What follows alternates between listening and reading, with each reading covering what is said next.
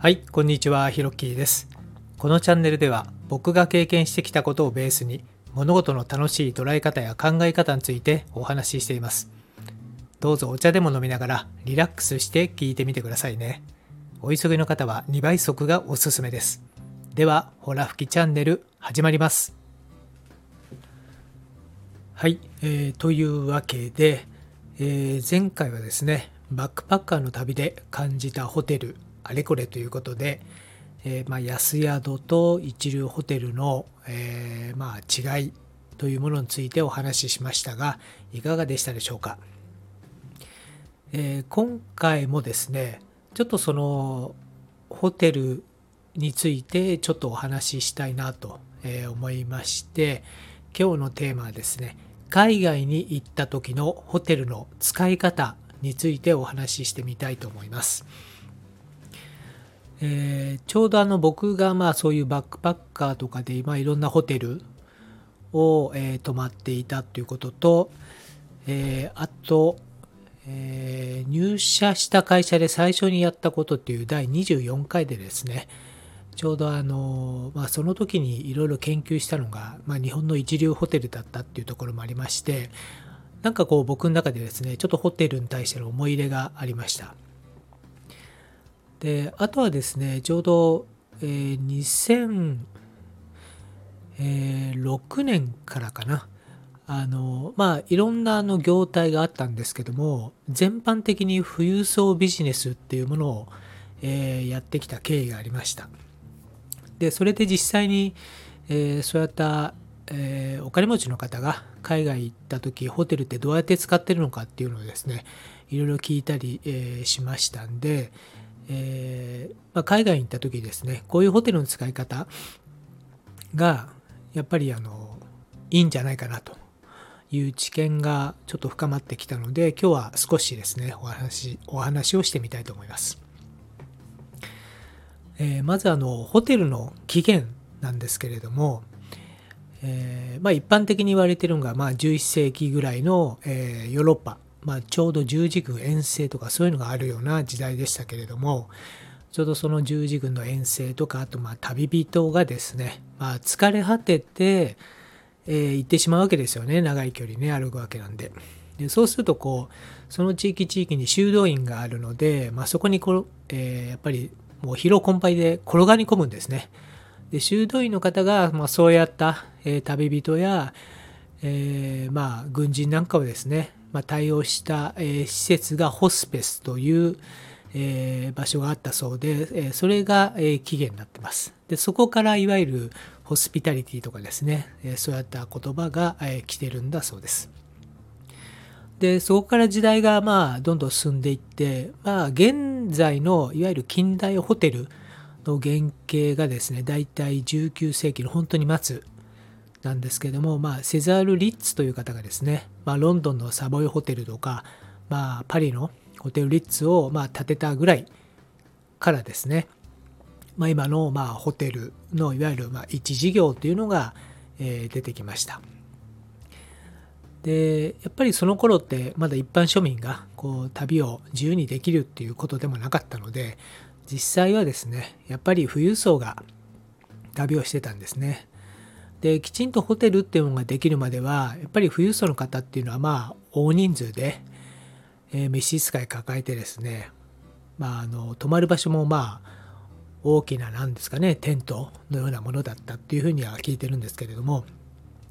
まあ、そもそも富裕層が旅先で困らないようにする場所として、まあ、ホテルっていうのができたっていうのがあります。なのでもう最初は完全にスイートですよね。いわゆるそうやった富裕層の方が自宅でくつろげるように、えー旅先でもくつろげる場所ということなので、まあ、ホテルとしては部屋がやっぱりスイスイートルームというのができましたと。えーなので、えっ、と、まあ、そういったホテルの起源を考えますとですね、明らかに、えー日本のホテルと使い方が変わってくるんですね。まずあの、えーサービスは要求しないと出てこないっていうのが前提としてあります。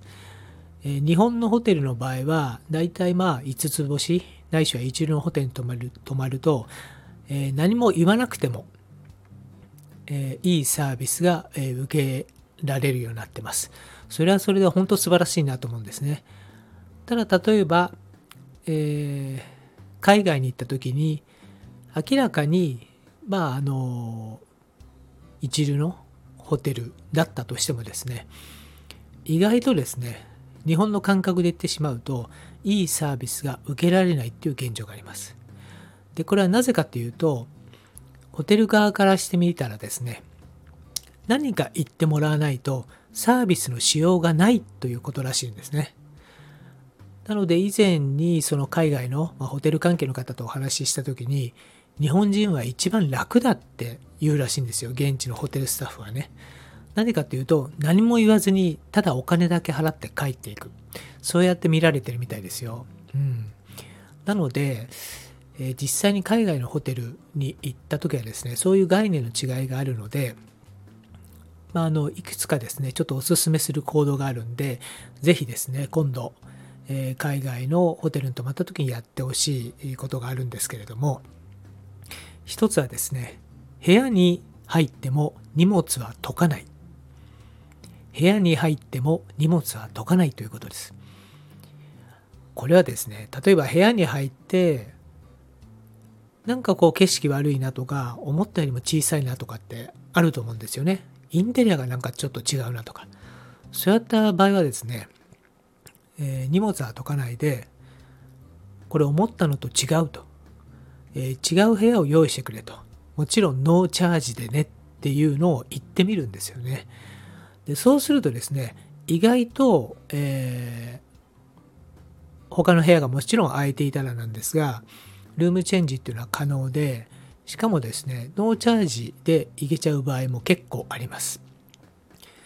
なので、普段だったら絶対にそんなこと言わないというようなわがままをあえて言ってみるっていうことがこれ結構大切なんじゃないかなと思います。あとですね、まあ、例えばその、えー、部屋を変えてくれた時に、えー、その人の名前を覚えておいてですね例えばまあポールさんだったらポールありがとうねということで、まあ、少し多めにチップ払っとくんですよ。でそうすると、まあ、大体あのホテル内で情報共有されますんで翌日からですね、え、サービスの品質が明らかに変わってきます。例えばプールサイドに行った時にですね、もう一目散にメニューを聞きに来たりですとかね、あのそういった対応になってきます。はいまあ、もちろんプールサイドに行く前には、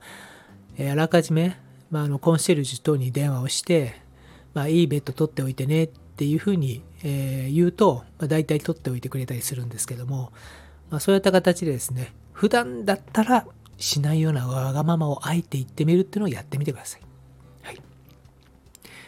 であとはですね、えー、ホテルに宿泊する、まあ、いわゆるホテルに予約するっていうのは決まったらですね、まあ、行く大体1週間前ぐらいにですね、まあ、事前にメールをしておくっていうのもおすすめです。例えば今度の旅を、えー、非常にこう思い出深いものにしたいとか、えー、友人から、えー、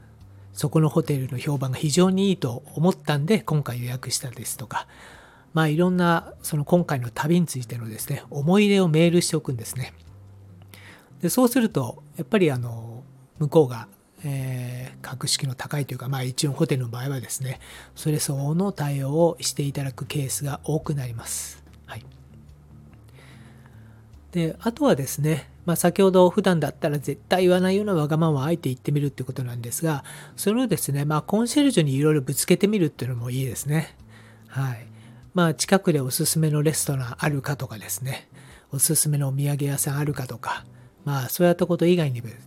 以外にもですね、ちょっと荷物重いから部屋まで取りに来てくれとか、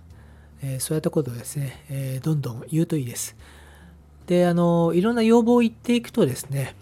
そのホテルの中でこの人に対してはこういうサービスをした方がいいんだなっていう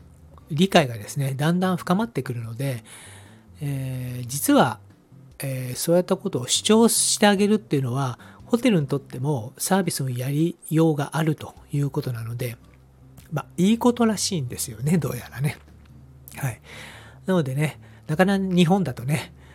あの、やっぱり気の優しい人とか謙虚な方っていうのはそういったことってなかなか言いづらいんじゃないかなと思うんですけど、あえて海外行ったら性格ちょっと変えてわがままになってみる。で、その結果、いいサービスが受けられたらラッキーですよね。はい。であと最後はですね、前回の、まあ、26回目のバックパックの旅で感じたホテルあれこれでも少しお話ししましたけれども、え、自分の保証人として、え、利用するっていうことですね。やっぱりあの向こうの、え、レストランとかそういうのを予約するときには、え、自分が直接予約するんじゃなくてホテル経由で予約してもらうと。でそうするともう乗客としての扱いが、え、レストランでもされると。それはなぜかというと、え、そこの、え、ホテルが、え一流であるからということで、まあ、自分のクレジットとなるんですよね。なのでそうやった形でホテルを利用するっていうのも、えいい方法です。はい。で、こうやったですね、海外に行った時のホテルの使い方はですね、えっ、と、まあ、えちょうどまあ、いろんなお客さんが、えーと、着いた時にですね海外行く時には、えー、大体どういうホテルに泊まるんですかっていうのを聞いて、まあ、こういう使い方してくださいねってアドバイスを、まあ、させていただくことも、えーと、多いんですけれども、まあ、その中の一部を今日はお話しさせていただきました。はい。えー、というわけで、えー、今回のホラ吹きチャンネルはこの辺で、よかったらフォローボタンを押してくれたら嬉しいです。また僕のプロフィール欄にですね、非連動なんですが、ヒロッキーの思考というブログも、えー、いろいろ書いております。ご興味ありましたらそちらもぜひ読んでみてくださいね。今日は最後まで聞いてくれてありがとうございました。それではまたです。